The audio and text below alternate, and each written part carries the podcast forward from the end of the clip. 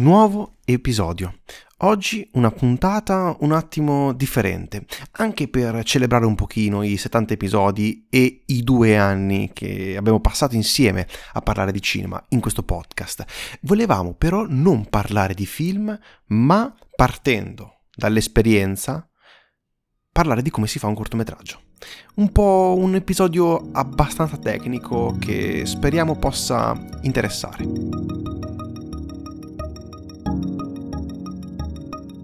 Perché dico partendo dall'esperienza? Ecco, eh, prima cosa fondamentale è anche per rivelare comunque il mese di stop che abbiamo avuto eh, nel, nelle scorse puntate, in particolare a luglio, ci sta secondo me raccontare quello che tu Aurelio hai fatto perché hai girato un tuo cortometraggio e hai partecipato anche come direttore della fotografia in altri cortometraggi.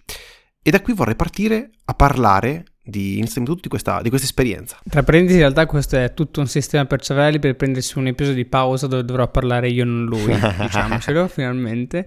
Allora, io ho fatto una scuola di cinema a Bologna che dà le basi di tutti i ruoli, di alcuni dei ruoli in una troupe cinematografica, quindi escludendo attori, scenografi, costumista, truccatori e tutto il resto ti danno le basi e alla fine di questo, per, di questo percorso di studio ciascun studente realizzava un proprio cortometraggio come regista e sceneggiatore, mentre nei cortometraggi degli altri studenti e partecipava come diverse figure. E quindi ho avuto la possibilità di fare anche due volte la fotografia e ho fatto il fotografia ulteriormente un cortometraggio esterno a questa scuola. Ecco, eh, ci, sta, ci tengo anche a dire che io li ho visti, i cortometraggi in cui ho collaborato, e sono veramente, veramente molto, molto belli. E tant'è che li mostreremo in eh, diretta, in divulgazione in questo podcast senza audio con i fototitoli. Esatto. Così è proprio una particolarità di, di questo podcast che è l'unico che ha possibilità di fare questa distribuzione limitata e comunque un metodo molto particolare. Faremo un episodio speciale però dedicato solo a questo. Sette minuti di silenzio o al massimo noi che annuiamo. Ecco, però partirei da quello che, da quello che vorrei, su quale vorrei impostare questo, questo episodio. Come si gira un cortometraggio? Prendiamo principalmente in considerazione una cosa di cui bisogna sempre parlare alla fine, perché comunque è un'azione alla fine di investimento e realizzazione di un film, quindi il budget.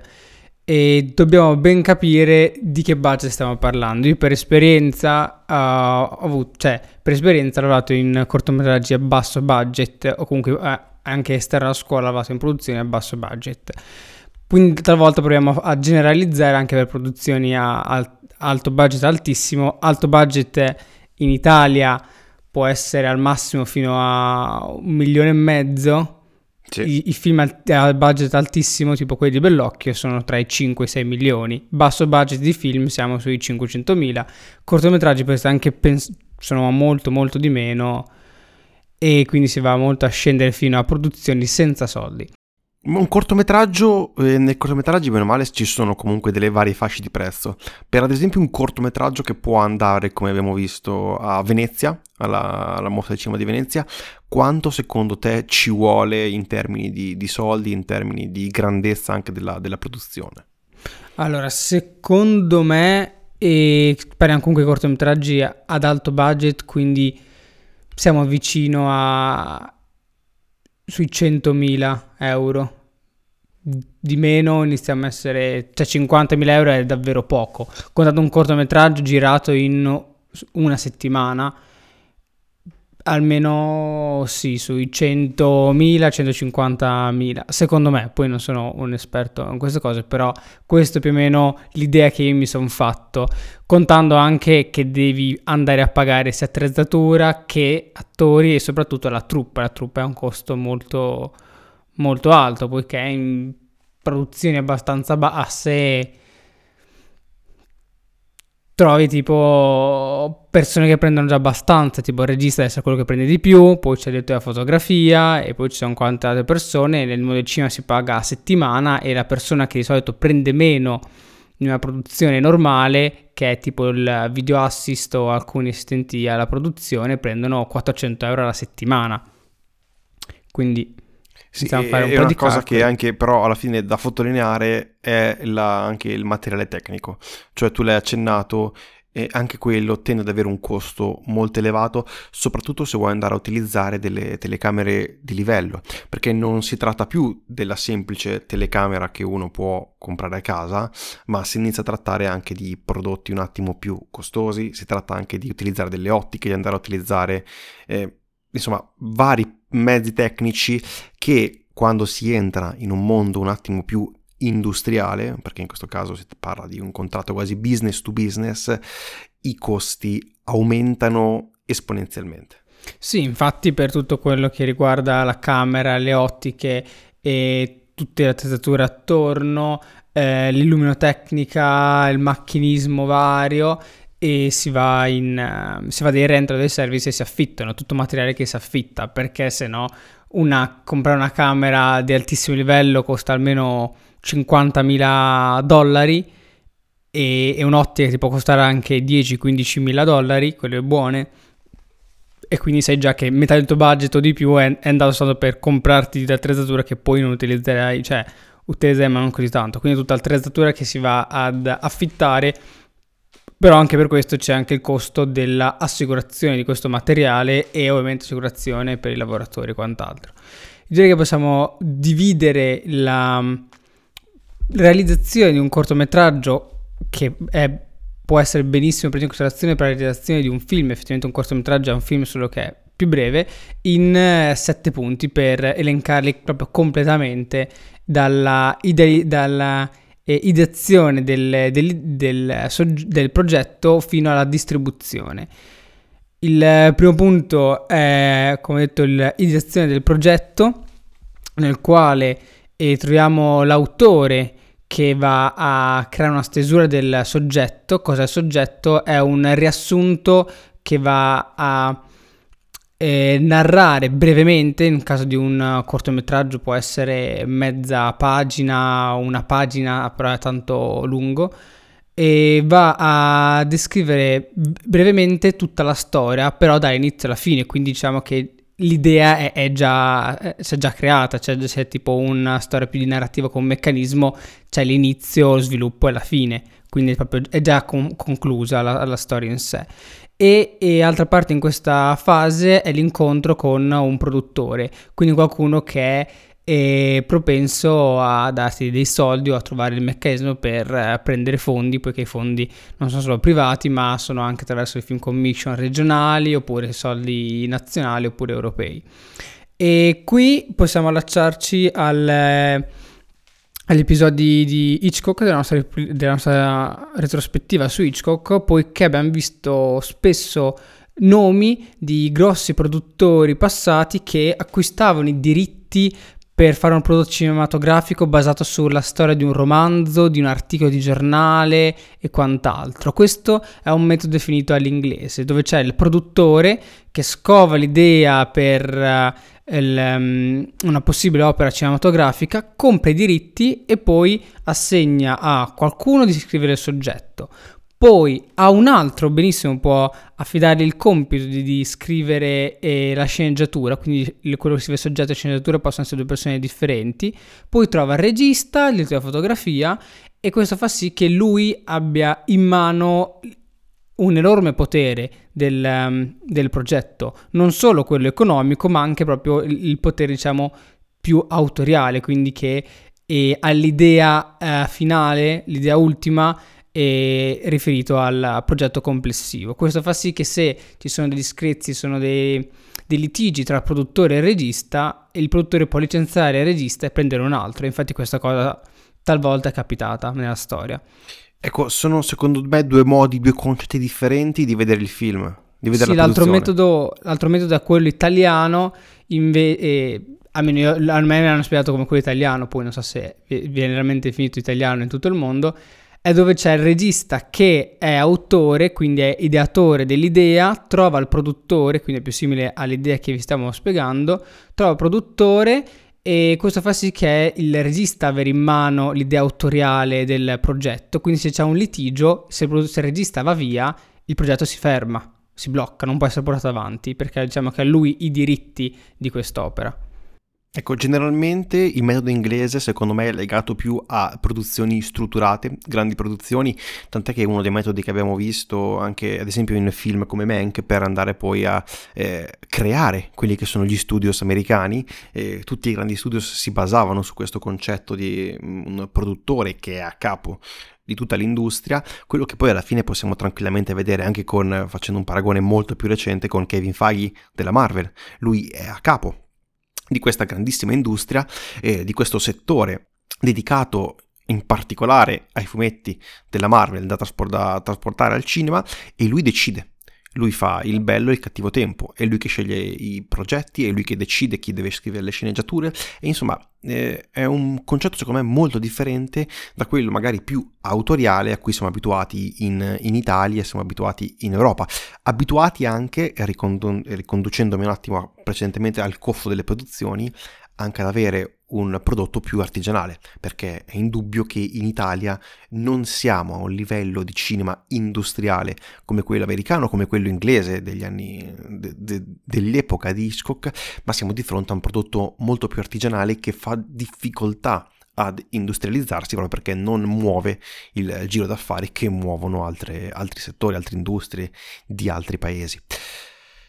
Sì, assolutamente, però stiamo pensando a un tipo di film più uh, autoriale e ce, comunemente ce lo immaginiamo non con grossi effetti visivi, quindi non necessita di eh, beh, grossi effetti visivi come nei film della Marvel, quindi diciamo il costo è comunque più trattenuto, però ci sono, ci sono esempi... Eh, cioè, secondo me ormai in tutto il mondo dei grandi, pers- dei grandi registi che consideriamo autori, per esempio, non so, anche Wes Anderson secondo me è più su, su questo sistema autoriale perché se Wes Anderson litiga col produttore e smette di fare il film, il film non viene portato avanti perché è il film di Wes Anderson. È alla fine il concetto della director's cut, cioè il regista sì. che può avere il controllo sull'intero progetto, però sono veramente in pochi, se ci pensiamo all'estero, quelli che possono avere questo, questo controllo. Nolan, per esempio, Wes Anderson, come hai detto tu, Quentin Tarantino, Martin Scorsese, insomma, veramente i nomi sì, molto molto grandi. Eh. Tra i nomi grandi sono pochi avere questa questa possibilità oppure bisogna trovare davvero i film autoriali proprio che il film viene portato avanti per un'urgenza di raccontare qualcosa, qualcosa di ben preciso. Beh, è chiaro, però quelli ad esempio hanno un budget molto, molto minore. Mi viene in mente da pensare ai film della 24, che sono magari più bassi di prezzo, ma magari permettono a un regista di avere più libertà e più controllo sul prodotto. Sì, perché necessitano di un, comunque un costo inferiore. La seconda fase e è lo sviluppo. Sostanzialmente qui ci sono due punti principali, uno è quella ricerca delle risorse economiche, tutta la parte di produzione direi di toccarla abbastanza velocemente perché non è particolarmente interessante, interessante secondo me, secondo noi. e, la, e, invece il, il, secondo punto molto più, più importante, cioè ugualmente importante per i produttori che ci sta ascoltando, comunque che dà il nome a questo punto secondo me, è lo sviluppo del soggetto in sceneggiatura. Da soggetto, quindi da, riassun- da un riassunto in uh, mezza pagina, diciamo, dobbiamo scrivere una sceneggiatura. La sceneggiatura, ci c'erano di solito tre modi per uh, formattare per il formato della sceneggiatura, quello italiano, quello francese, quello americano. Quello americano è quello che si è ormai stabilito come standard e è quello è tutto scritto col carattere courier con corpo 12 questo perché ogni carattere occupa esattamente lo stesso spazio. Questo fa sì che eh, una pagina che non è tutto dialogo e, e non, non, c'è troppo descrizione dovrebbe essere circa un minuto di girato cioè ci mette un minuto a, a, a girarla con, con l'inquadratura e, e, troviamo la parte di descrizione, quindi che è il, um, le righe piene, poi troviamo i dialoghi che invece sono quelli con uh, il nome in maiuscolo del personaggio che parla, sotto quello che dice ed è centrato, e poi ci sono varie accortezze e, e varie regole, perché stiamo parlando di un uh, testo che non presenta indicazioni tecniche, quindi non mettete nella sceneggiatura macchina da presa, primo piano, assolutamente no, perché sia voi sia che voi siate il regista sia che voi non lo siate in quel momento voi siete sceneggiatori e quindi non dovete mischiare ben tenere separati questi due ambiti anche per qualcosa che vi dirò dopo. E soprattutto non dovete farlo se non sarete voi sceneggiatori perché ci fate una bruttissima figura ecco nel tuo caso, eh, come queste prime parti, come si sono svolte? Presumo che sia un metodo all'italiana, anche perché è qualcosa di, eh in cui uno può imparare di più, eh, essendo anche facendo il regista. E per quanto riguarda la, la sinossi, per quanto riguarda come ti, come ti, è venuto all'inizio? Come, come, come hai pensato di, di scrivere il, Allora, il, il come metodo era ovviamente all'italiana, eh, senza ombra di dubbio, perché era un progetto nostro ai singoli studenti, ogni studente scriveva la propria sceneggiatura, quindi era, diciamo, ovviamente ognuno doveva mettersi il proprio, quindi scrivere la propria sceneggiatura col proprio soggetto.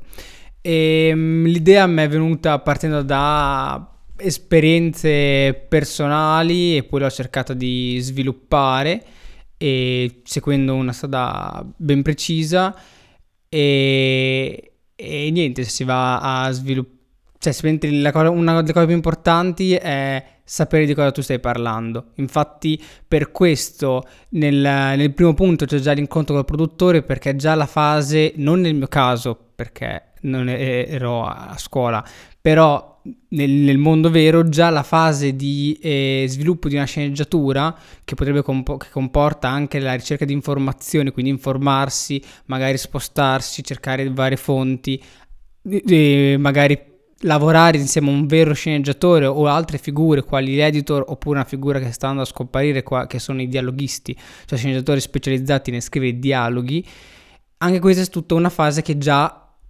richiede comunque un costo in una produzione vera e propria.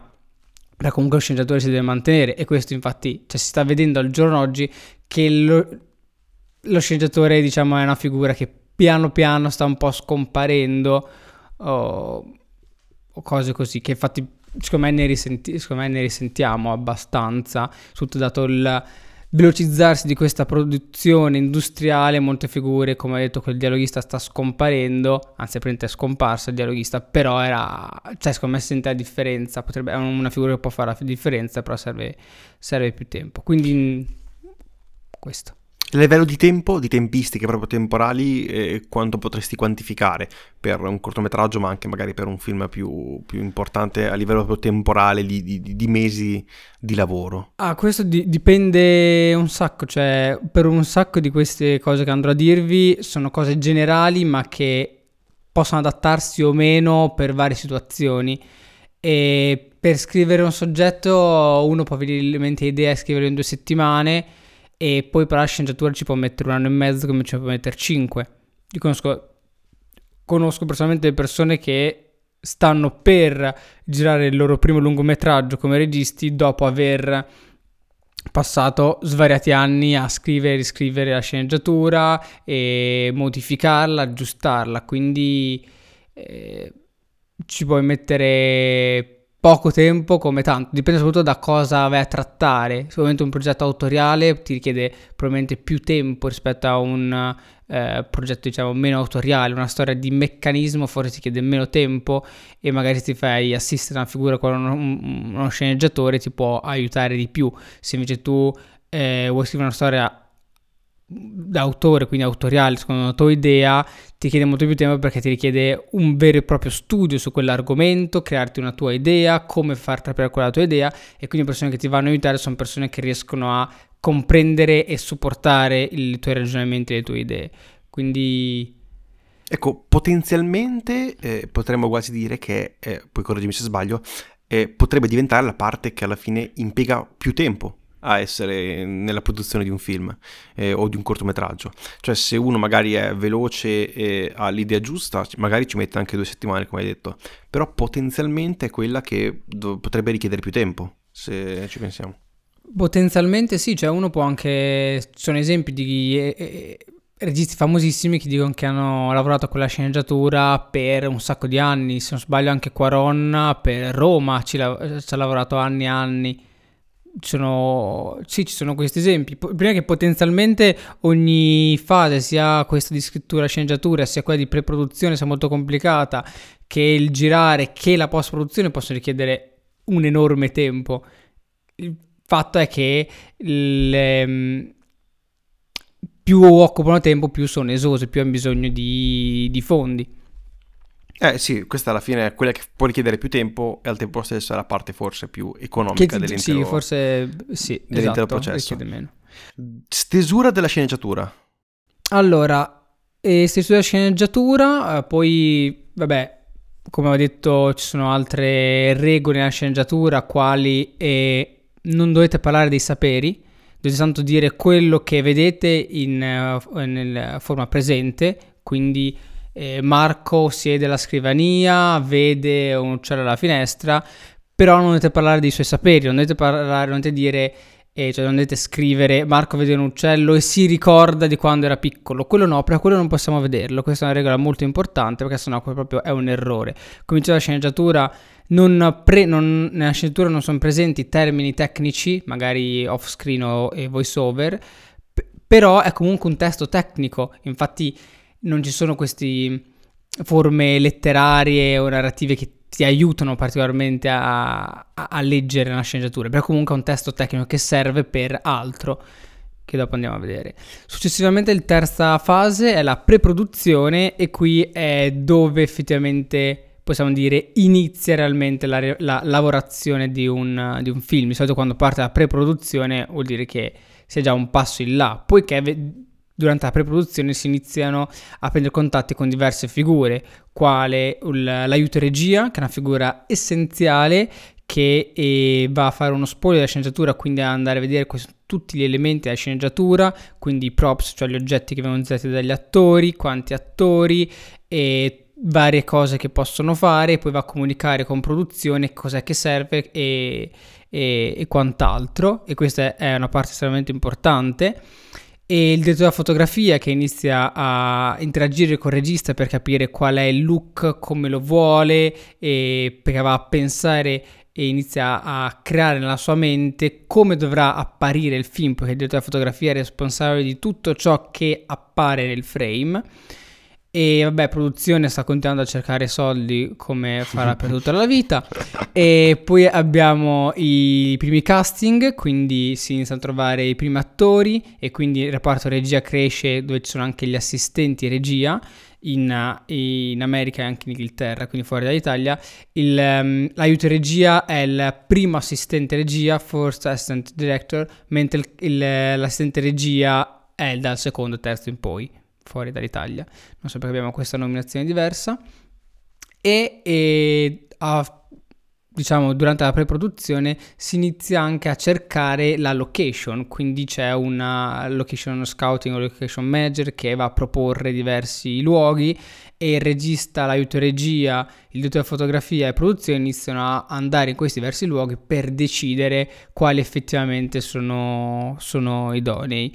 E se fate un controllo da bassissimo budget, eh, spesso riuscite a trovare persone molto disponibili a farvi girare, a farvi girare in casa, non, non, ci avrei mai giurato, però è così, le persone sono molto più disponibili di quelle che sembrano, ovviamente non la, nell'anno, il, nell'anno dopo il lockdown del Covid. In questo caso è un pochino più difficile eh, trovare questo tipo di location, è più facile girare, non so, in un parco o in una piazza. Ecco, quanto ci hai messo tu a trovare attori, quindi casting e location? Attori non tanti, non tanto.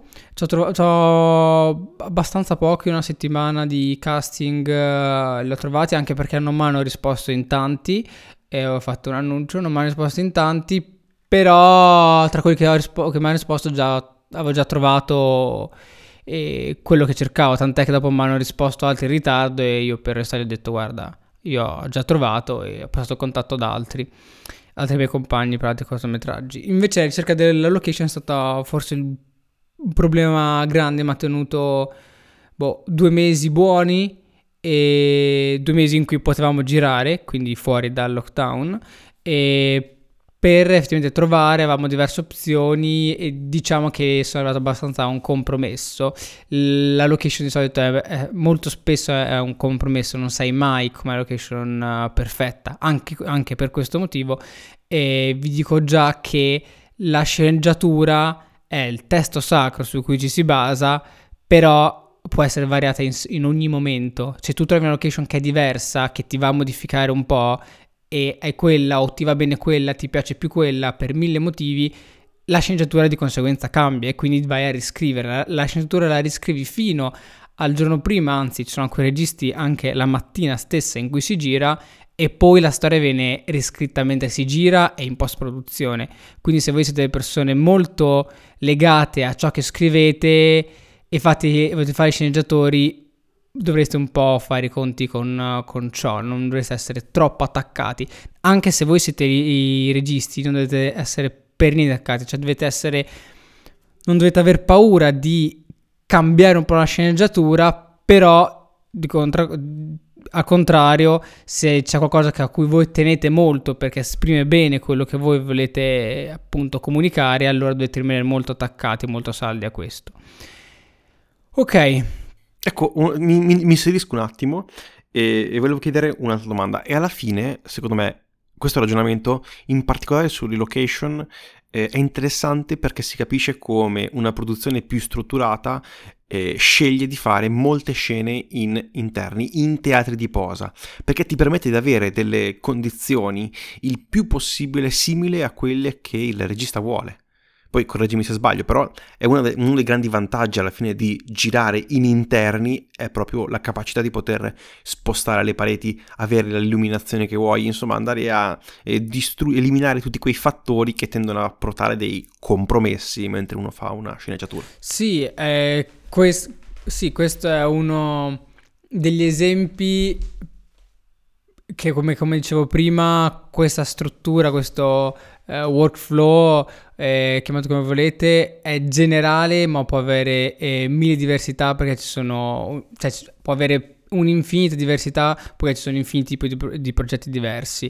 Lavorare in teatro di posa è comodissimo perché ricrei esattamente quello che vuoi e però fai fatica a ricreare completamente una stanza con le quattro pareti, una sarà sempre sfondata, avrai la luce estremamente controllata, però forse uno ti costa un sacco, quindi essere una produzione davvero grande.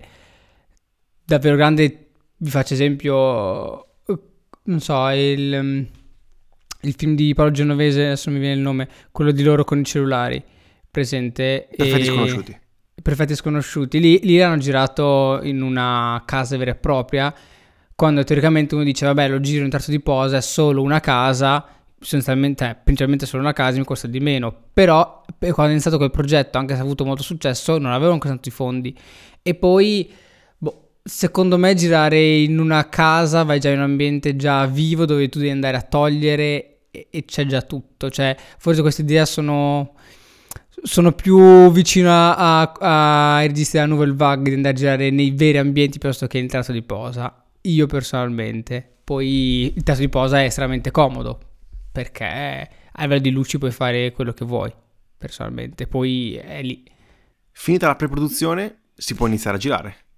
No, finita la preproduzione c'è la preparazione, che è il momento poco prima di girare, quindi dove bisogna andare a ultimare i vari preparativi. Cosa ci manca a livello di produzione? Ci manca tutto, e, e dell'autoregia, ci manca di tutta la logistica, dei trasporti, degli alloggi e altre cose, e, come detto prima, non particolarmente interessanti. Però c'è chi, c'è, c'è chi, esatto, c'è chi, c'è chi deve farlo, perché sennò la troupe e gli attori non hanno dove dormire. E nel caso di basse produzioni ci si arrangia e vi consiglio di prendere, se fate un cortometraggio a basso budget, vi consiglio di prendere attori che vivono vicini e potete passarli a prendere in macchina ogni giorno piuttosto che farli venire da 150 km di distanza col treno e devono pernottare a vostro costo.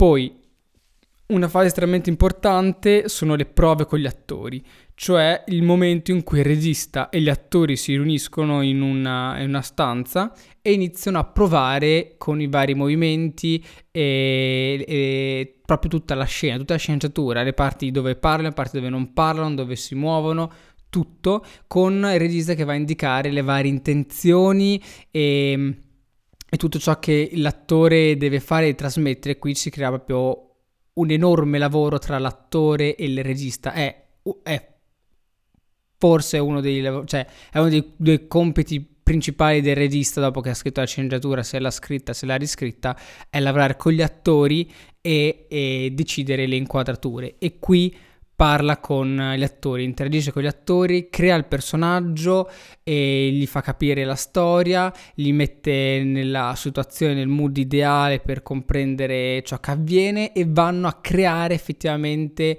quello che fa il personaggio, come lo fa, perché lo fa e tutti i suoi vari cambi di stati d'anime, tutti i suoi movimenti eh, corporei e, e, facciali che, vanno a, che vanno a restituire allo spettatore poi le sensazioni che, che, deve, che deve percepire. Quindi è un lavoro estremamente importante e sempre in questa parte c'è l'altra parte estremamente importante che è il sopralluogo tecnico.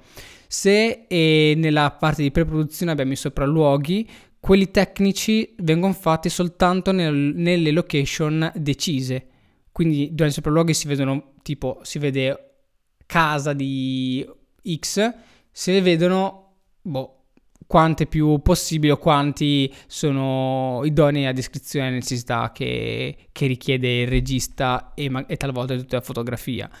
Durante i sopralluoghi tecnici si è scelto una casa, quella casa, e si vanno a riunire il regista, aiuto regia, editore della fotografia, il fonico. Speriamo che ci sia il fonico, che sia abbastanza budget per chiamarlo, perché è una figura molto importante.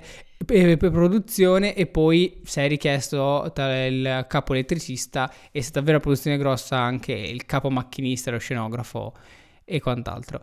Questo perché durante il sopralluogo tecnico si vanno a provare le varie inquadrature che vuole il regista. Quindi ci saranno degli stand-in, delle persone che faranno gli stessi movimenti degli attori, movimenti, macro movi- movimenti, e si provano le varie inquadrature. Questo è un momento molto importante in cui il regista, l'operatore e, e il direttore della fotografia vanno a trovare l'inquadratura. Ovviamente questa Nell'esploratore tecnico è importante trovare, diciamo, l'idea dell'inquadratura. Quando capisci che l'inquadratura ce l'hai, puoi passare a quella successiva. Poiché andare a lavorare alla definitiva nell'esploratore tecnico è inutile perché lo, la vera inquadratura poi verrà ritrovata, verrà lavorata durante le riprese, che è il passo successivo. Quando tutto è pronto, si parte con le riprese. Perché abbiamo fatto i sopravvoli tecnici e perché abbiamo fatto le prove con gli attori prima?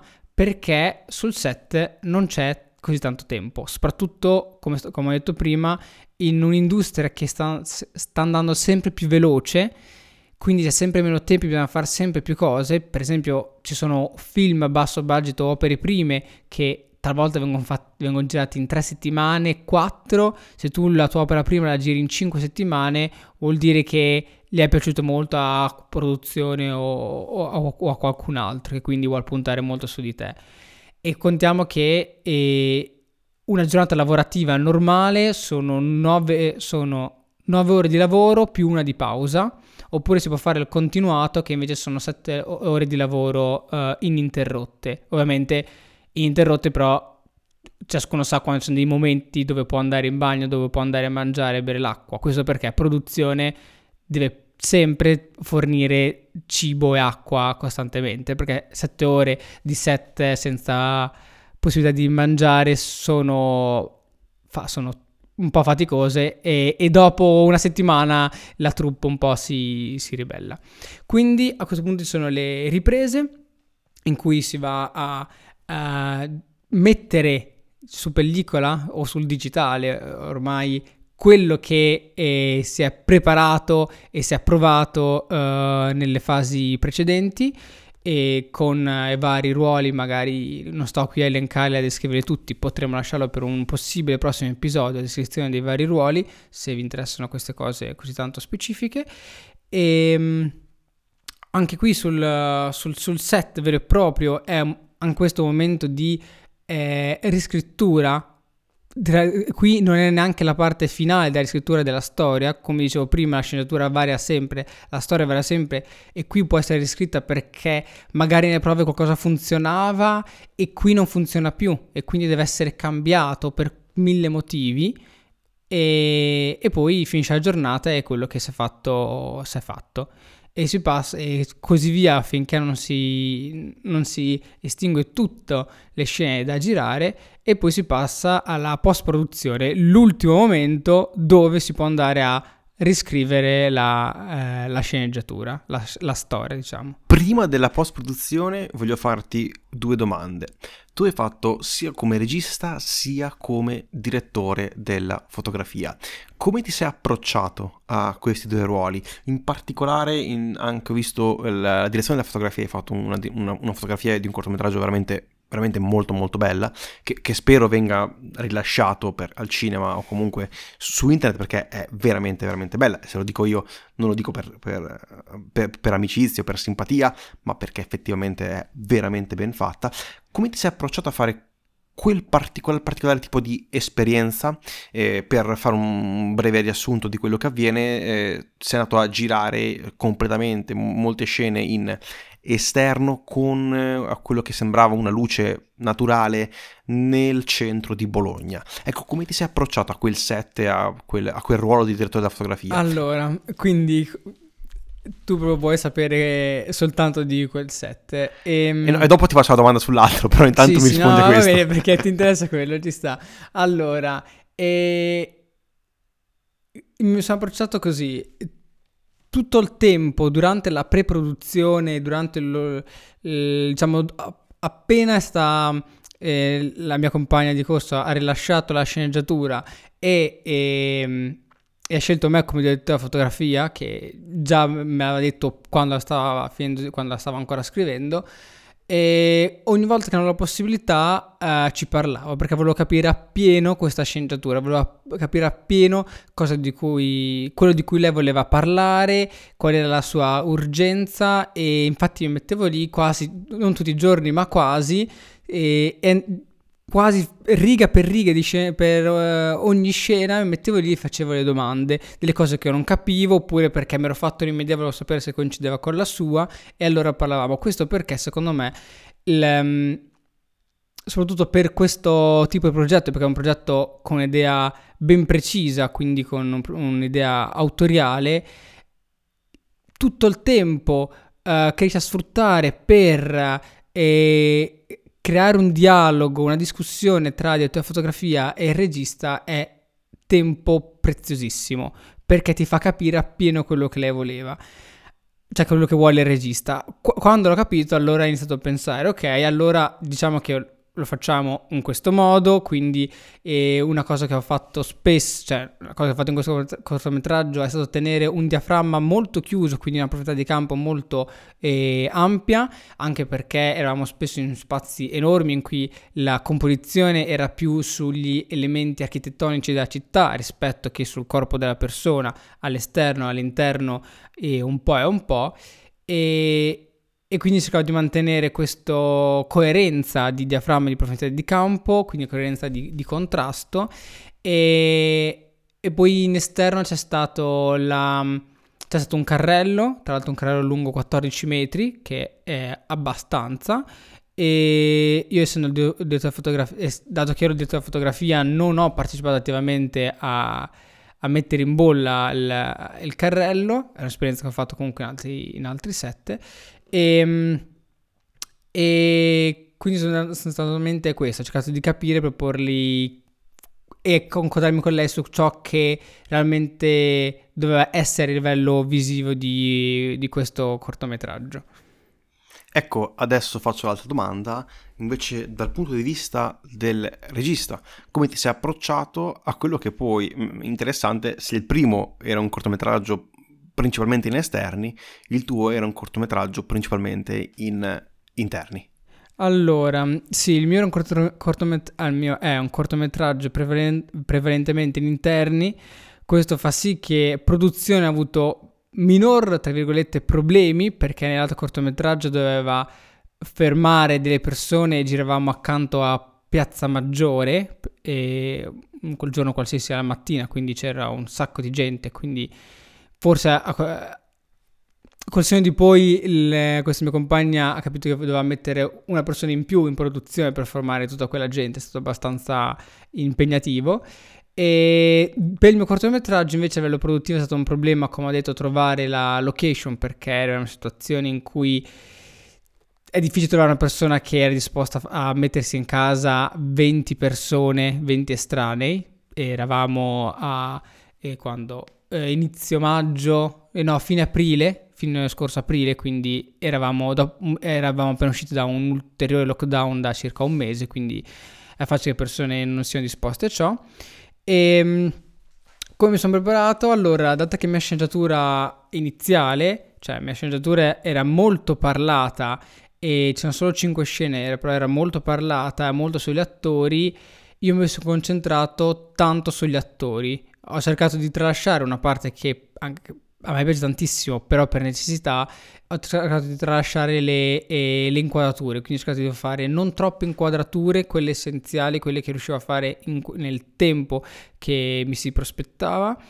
E, e quindi mi sono concentrato molto sugli attori, ho lasciato molto eh, mano libera, diciamo quasi, al direttore della fotografia e, e all'operatrice per eh, rendere al meglio su schermo uh, questo, le, il, il, mio corto. E questo secondo me mi ha giovato perché ho dato piena fiducia a persone di cui mi fidavo ciecamente e tra l'altro l'operatrice era la regista dell'altro cortometraggio e, e quindi diciamo che me ha funzionato e ne sono felice. Ottimo, eh, direi che possiamo passare ora all'ultima fase, sì. eh, all'incirca c'è anche dopo la distribuzione, cioè la post-produzione. La post-produzione, vabbè, così eh, puoi quasi parlare anche te, cioè la, fa- la, prima fase è quella del montaggio, in cui qui di- finalmente arriviamo alla creazione finale della storia, quindi, come vi dicevo, se abbiamo scritto la, il soggetto proprio nel, nel primo punto, qua siamo al penultimo e qui viene chiusa la storia per come poi sarà vista dal pubblico. E quindi, ripeto, se siete troppo legati alla vostra sceneggiatura, sbagliate perché in ogni punto viene cambiata. E, e qui c'è l'interazione tra il montatore e il regista, ovviamente in produzioni abbastanza grandi o colossali c'è anche la decisione finale della produzione se gli va bene o meno, a meno che voi non siate dei registi famosissimi che hanno diretto Scat. E il secondo punto invece è la post audio e la color. E per la post audio è un montaggio sì, durante la post audio si va a risolvere tutti i vari problemi del, che ci sono stati durante la presa diretta e, e si va a creare, arricchire con vari suoni e quindi diciamo a colorare però a livello uditivo um, il, il, film ed è comunque una fase importantissima. Tutta la parte del, dell'audio è importantissimo e questo bisogna dirlo eh, poiché stiamo parlando di un prodotto eh, audiovisivo e quindi la parte audio è essenziale. Vi faccio un semplice esempio che funziona sempre: è The Blair Witch Project. The Blair Witch Project, che vi sia piaciuto o meno, comunque è un prodotto fatto bene. Però se voi lo guardate a livello visivo è pieno di inquadrature mosse dove non capisci niente o buie. Però quello che funziona è l'audio. L'audio è perfetto. Se voi fate la stessa cosa con una qualsiasi camera che si può permettere chiunque e lo fate così, viene una schifezza perché l'audio non regge e se c'è un problema nell'audio lo senti subito, immediatamente, anche se noi non siamo abituati a sentire vari problemi, lo senti che c'è qualcosa che, che non va bene, quindi l'audio deve essere perfetto e paradossalmente il reparto audio sul, nei, nei cine, nei, sui set è quasi quello formato da meno persone, talvolta in progetti piccoli tanto da una persona che fa da one man band, che di solito è fonico e fa, e fa microfonista, se no due o talvolta anche tre, in quelli abbastanza grandi, quindi c'è un fonico e uno o due eh, microfonisti o boom operator che prendono l- l'audio in diretta. Però è qualcosa di essenziale per avere un progetto buono, cioè quasi è meglio avere utilizzare una camera un pochino più scadente, ma poter avere budget per prendere un audio buono, piuttosto che avere una camera eccelsa e avere l'audio che fa schifo registrato con uh, un recorder qualsiasi di boh, infimo. E infine, cioè infine, parallelamente all'audio c'è la color correction e color grading, quindi ehm, c'è la modifica del, dell'immagine, se abbiamo girato in pellicola quindi non siamo una produzione particolarmente bassa di budget. E c'è stato tutto lo sviluppo della pellicola su come, vorrebbe, come vuole il direttore di fotografia e che interagisce con lo sviluppatore oppure il direttore di fotografia interagi- parla, comunica con il colorist che quindi va a limitare alcuni problemi che possono esserci stati sul set e a dare il look eh, effettivo, visivo dei colori che eh, ritroviamo. Questo soprattutto se si va a girare come abbiamo girato noi che è in RAW, quindi un formato eh, non compresso, molto pesante e che se tu lo vedi è tutto grigino, senza contrasto, i colori quasi non ci sono, però è dove c'è la maggior quantitativo di informazioni che poi puoi andare a sviluppare al massimo nella post. Infine c'è l'export finale e la distribuzione. Ecco che poi la post produzione, eh, correggimi se sbaglio, è il motivo per il quale eri costantemente impegnato e non siamo riusciti a registrare. E esattamente perché... E dovevamo girare un po' con la, con la post-produzione e sì, sono rimasto bloccato, ho vissuto in quella sala di post-produzione per quasi un mese e mezzo. Ero costantemente lì, dormivamo boh, 4-5 ore a notte e alla fine siamo riusciti a, a consegnare per la scadenza però questo ha fatto sì che non ho potuto registrare niente. E generalmente la post-produzione gi- dura di più delle riprese, eh, dura di più del, di quello che poi alla fine uno penserebbe essere il momento importante, ovvero quando si va sul set. Eh, possiamo quasi dire che la post-produzione è eh, di, uno dei momenti più, più lunghi alla fine in, in, qualsiasi tipo di prodotto. Sì, la post-produzione eh, può essere, anzi, mh, talvolta è realmente uno per i più lunghi. Adesso, e dipende molto la quanto dura la fase di pre-produzione, per, poiché normalmente non viene comunicato, viene comunicato spesso il tempo che ci mette a girarlo e la post-produzione, non la pre-produzione, quindi la, prepara- la preparazione. Questo dobbiamo un po' capirlo. E di- dipende anche quanto va veloce come realizzazione del progetto, quindi quanto ha fondi di produzione, bla bla bla. Però sì, normalmente eh, la post-produzione può richiedere più tempo rispetto alle riprese, perché come ho detto, un cortometraggio può, può un cortometraggio normale ti dura una settimana, quindi 5 giorni. Giri quei 5 giorni, 5 giorni e mezzo e poiché il sabato se sei fuori dal raccordo anulare di Roma giri mezza giornata, se sei dentro il raccordo anulare il sabato se non sbaglio non giri, non vorrei, non vorrei fare un errore, però potrebbe essere così, c'è questa, c'è questa considerazione di Roma e cinematocentrica in Italia. Vabbè, e, ehm, quindi sì, può durare, può durare abbastanza anche 6, 7, 8 mesi di post produzione. Ovviamente dipende anche quante persone vengono messe sotto, perché si vedono.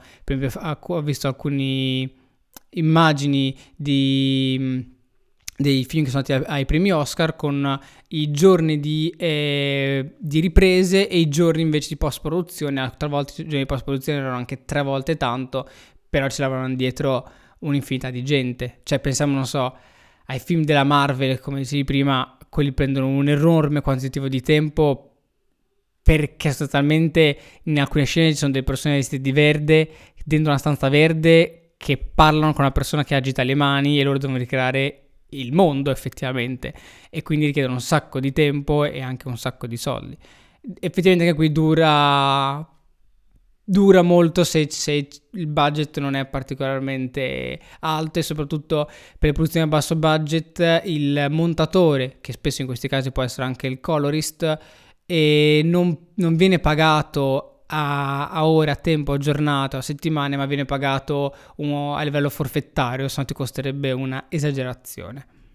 Ecco, una cosa però secondo me interessante è che quando si parla di produzioni anche più grandi, le riprese e parte della post-produzione possono avvenire quasi in parallelo, cioè avviene un premontaggio per andare un attimino a velocizzare il, il tutto e anche ad avere un premontato, avere un, un girato eh, da poter mostrare poi a, al, al regista, quindi se uno va a vedere magari qualche documentario, qualche behind the scene, si può accorgere di, di questa cosa che soprattutto nelle produzioni molto molto grosse, questo non è il caso, essere, e forse non è neanche il caso in Italia, proprio servono delle, delle produzioni veramente molto molto grosse con moltissimi fondi, eh, c'è questo metodo di fare la, il, il montaggio.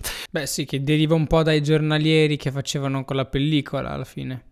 Sì, tu hai collaborato come direttore della fotografia alla Color e al montaggio come regista oppure eh, si è cercato di, di, man- di, mantenere le figure separate? Allora, ehm, non ho capito appena questa domanda, ma forse sì. Allora, come regista ho cercato di partecipare al montaggio e non eccessivamente, perché anche qui ho scelto una figura come montatrice, una persona a cui mi fidavo e quindi e anche per il tempo uh, irrisorio che c'era rimasto mi sono molto fidato uh, di lei e, e, e, quindi giustamente mi chiedeva tanto le, le cose più importanti e, e, quant'altro. Quindi mi fidavo quasi, quasi ciecamente poi in alcuni momenti ovviamente la scelto far prenderla io quindi la prendevo io. E come direttore di fotografia in... Um, in entrambi i corti ho fatto anche da colorist perché c'erano sempre situazioni particolari o per tempo, persone che non c'erano, allora talvolta, cioè, talvolta il della fotografia se capace fa anche da colorist ovviamente in progetti molto bassi, di basso budget, se no la si fa fare a qualcuno di esperto. Sostanzialmente sì, se è un minimo di, un minimo di budget la fai fare a qualcuno di, di esperto, chissà e quindi che riesce a farlo molto meglio. In questo caso, proprio a livello scolastico, tutte sapevano fare più o meno le stesse cose, quindi era abbastanza indifferente. Ecco, eh, avendo comunque, quindi, da quello che ho capito, avendoci messo comunque un attimo mano, quando secondo te è il momento di chiudere un progetto? Cioè, allora, cioè, ti viene a un certo punto il dubbio di dire no, forse però quella parte si poteva fare meglio e quindi rifai il, il montaggio, sistemi quelle piccole cose. Quando è che un film è terminato? Allora, ci sono due valori che bisogna prendere in considerazione. Il primo valore è la mm, soddisfazione, la realizzazione, cioè proprio la realizzazione del progetto, cioè che più va avanti, più il progetto si avvicina alla perfezione, quindi all'ultimazione, ultimazione non so se è una parola, non penso che esista in questa lingua, e quindi al compimento del progetto, ecco, quindi questo valore di compimento che più cresce, più il progetto arriva alla perfezione. Vediamo in um, Apocalypse Now che hanno, l'hanno rimontato tipo tre volte, quindi era questa volontà di compimento del progetto a portare avanti queste richieste di rimontarlo. Dall'altra parte invece c'è il tempo. Che, che, contrariamente diventa sempre minore, quindi devi arrivare al punto in cui tu non hai praticamente più tempo e sei arrivato a un ottimo punto. In quel momento il progetto è concluso. Se no tu continui a rimontarlo e modificarlo per tutta la vita e, e non lo finisci mai. Beh, direi che a questo punto arriva la parte di distribuzione eh, per il cortometraggio brevemente secondo me si potrà eh, in Italia inviarlo a qualche festival, anche in Europa, a fare il giro di qualche festival e poi gli sbocchi per i cortometraggi comunque sono abbastanza ridotti, sono più che altro quasi un, un, materiale pubblicitario di se stessi, un modo per fare esperienza e per poi passare alle produzioni più grandi, alle produzioni più strutturate, partendo magari dal basso, sicuro è molto difficile che ti diano subito una regia e una direzione della fotografia, e dopo in quel caso cambia completamente il mondo distributivo se si parla di produzioni molto molto più grandi, ma non credo sia questo il caso di parlarne, o comunque in tutti gli episodi del podcast ne abbiamo sempre parlato e credo che, anzi, di distribuzione di grandi film eh, ne abbiamo parlato fin troppo, ne abbiamo parlato. Volevi aggiungere qualcos'altro? No, io ho parlato anche troppo. Ho parlato anche per i prossimi otto episodi, quindi non mi sentirete più per un po'. Metteremo semplicemente de- delle parole rimontate da, da questo episodio nelle prossime puntate. Sì. Va bene, dai, direi che possiamo concludere qui è stato un episodio un po' sperimentale, ci tenevo anche comunque a, a parlare di quello che è il, ehm, la parte più tecnica eh, che abbiamo sempre cercato di portare anche in, in, questo, in, questo, podcast e dedicare un intero episodio a come si fa un cortometraggio secondo me può essere interessante. Siete comunque degli eroi, siete arrivati alla, alla fine di questa puntata che si è dimostrata essere un'altra volta una puntata extra lunga, ma ci può stare perché era da un po' che non ci facevano, non ci facevano sentire eh, e quindi volevamo anche un po' mm, strafare. Io direi di chiudere qui con i brevi disclaimer finali. Ci potete trovare su Instagram, Effetto Vertigo Podcast, potete scriverci effetto vertigo podcast gmail.com. Ci trovate su qualsiasi piattaforma, lasciateci pure delle recensioni sperando siano positive. Detto questo, io sono Tommaso. Io sono Aurelio e questo è l'effetto vertigo. Grazie mille, arrivederci.